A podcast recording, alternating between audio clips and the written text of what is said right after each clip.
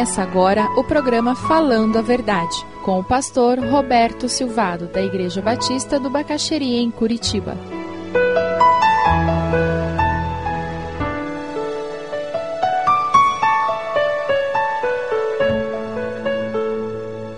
Lembra do apóstolo Paulo, quando ele ora três vezes pedindo a Deus para tirar um espinho na carne e Deus disse que não vai tirar? Está na Bíblia. Os estudiosos dizem que provavelmente era uma doença de vista ou epilepsia que ele tinha. E Deus não curou, Deus não cura todo mundo. E nunca disse que ia curar todo mundo. Qual foi a resposta de Deus para ele? A minha graça te basta. Por quê? O meu poder se aperfeiçoa na fraqueza. Meu irmão, você quer viver uma vida que agrada a Deus? Você quer ser fiel à sua esposa, seu esposo? Você quer ter um namoro que é abençoado por Deus? Você quer evitar esses erros clássicos que muitos jovens fazem, que muitos adultos fazem? Abra o olho e não se sinta confiante. Não se sinta ao máximo. Pelo contrário, diga a Deus: se eu consigo alguma coisa é porque o Senhor tem misericórdia. E é com temor e tremor que eu enxergo que, pela experiência de vida, eu consigo administrar algumas situações. Mas se o Senhor não me ajudar, arrisca de mesmo algo muito resolvido dentro de mim se tornar um problema, uma pedra de tropeço. Agora, o interessante é que Jesus sabia que Judas ia traí-lo, Jesus sabia que Pedro ia trair, e qual era a atitude de Jesus? Ele continuou investindo nos dois? Ele continuou amando os dois? Ou ele morreu na cruz e tinha um PS, menos para Pedro e Judas? Não tinha. Aquela morte na cruz de Jesus era também para Pedro e Judas. A minha mente não consegue entender isso. Eu não sei a de vocês. É, é demais para mim. Ele morre na cruz. Nós nunca vamos entender o amor de Deus de uma forma completa. Ele transcende a nossa capacidade intelectual. Ele continua amando Judas da mesma forma. Como Ele ama a mim e a você da mesma forma, apesar de nós termos pecado, apesar de nós rejeitarmos a Jesus. Porque Deus não nos ama porque nós mereçamos, mas Ele nos ama apesar de nós. Amém? Louvado seja Deus por isso. Deus nos ama apesar de nós. Ele nos ama porque Ele é Deus.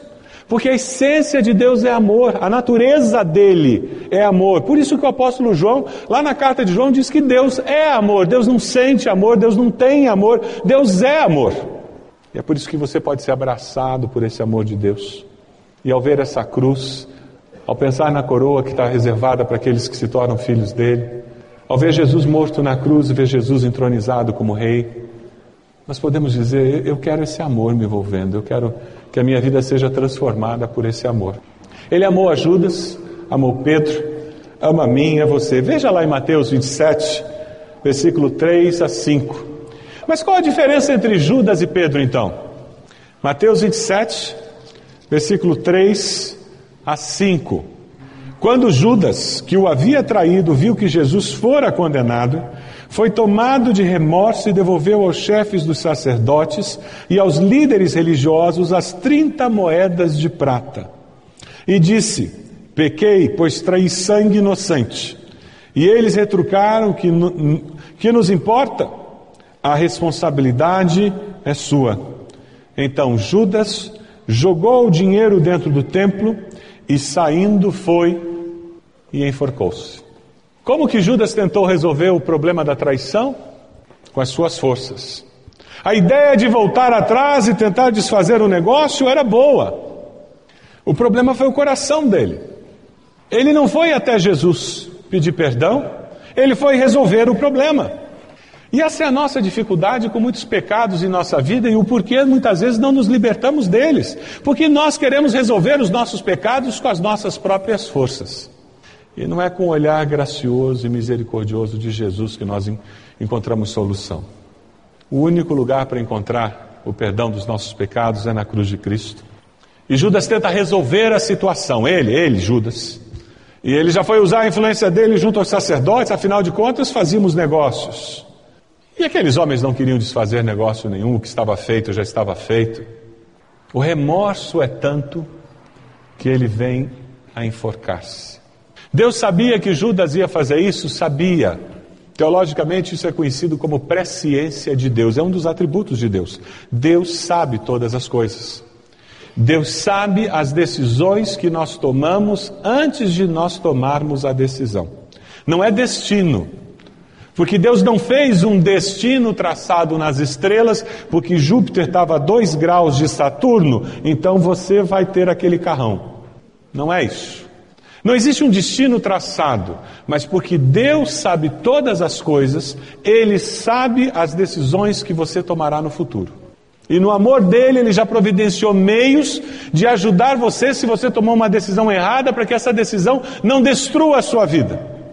E no amor dele, se você tomou uma decisão certa, ele já preparou uma maneira de reforçar aquilo para que você construa ainda algo melhor na sua vida. Esse é o Deus que nos ama e que quer o nosso bem. Nós que somos humanos, não é assim que a gente tenta lidar com os nossos filhos? Quando você começa a perceber que eles estão indo numa direção errada, o que, que você faz? Você alerta, você tenta corrigir, tenta trazer de volta, não é assim? E é por amor que você faz. Mas Deus é infinitamente maior do que nós. E na presciência dele, ele tenta nos trazer de volta. E era isso que Deus estava tentando fazer com Judas o tempo todo. Mas tem uma coisa que Deus nos deu que se chama livre-arbítrio capacidade de tomar decisões, de escolher, que faz parte da nossa imagem e semelhança com Deus. E ele disse: Eu não quero robôs, eu quero pessoas, seres que conscientemente escolhem me agradar, escolhem viver segundo os meus preceitos. Escolhem confiar em mim, porque eu sou confiável. É assim que Deus quer se relacionar conosco. É por isso que, mesmo sabendo que uma pessoa vai morrer sem nunca tomar uma decisão ao lado de Cristo, durante toda a vida daquela pessoa, Deus está mostrando o seu amor, trazendo pessoas para testemunhar, revelando-se através da natureza e tentando trazer. Por quê? Porque, mesmo sabendo que aquela pessoa vai rejeitar a Deus até o dia da morte, o amor de Deus por aquela pessoa não muda um milímetro. Deus continua amando com amor eterno. Amém? Aleluia por isso. Nós não sabemos quem vai se converter, quem vai ser salvo, mas Deus, porque Ele sabe todas as coisas, Ele sabe. E Deus sabia que Judas ia trair e continuou amando Judas. Deus sabia que Pedro ia trair e continuou amando Pedro.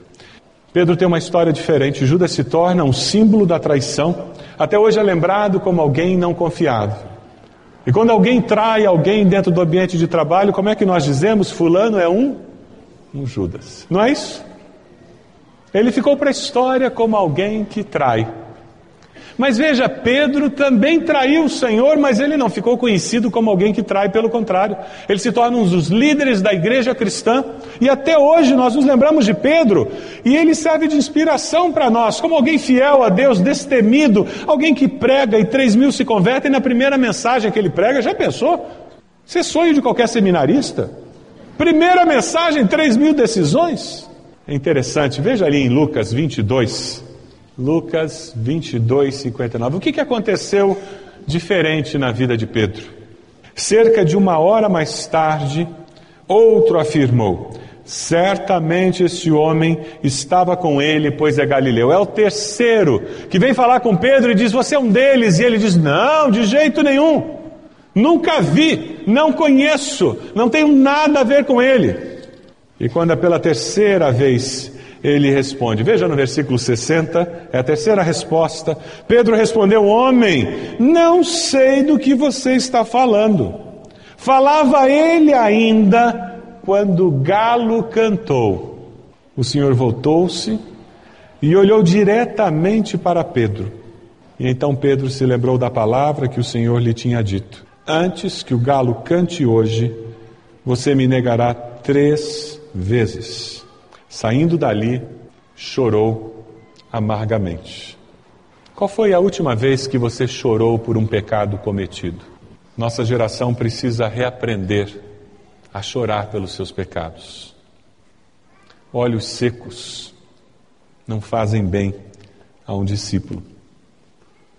Por causa do seu arrependimento, ele encontrou conforto e perdão.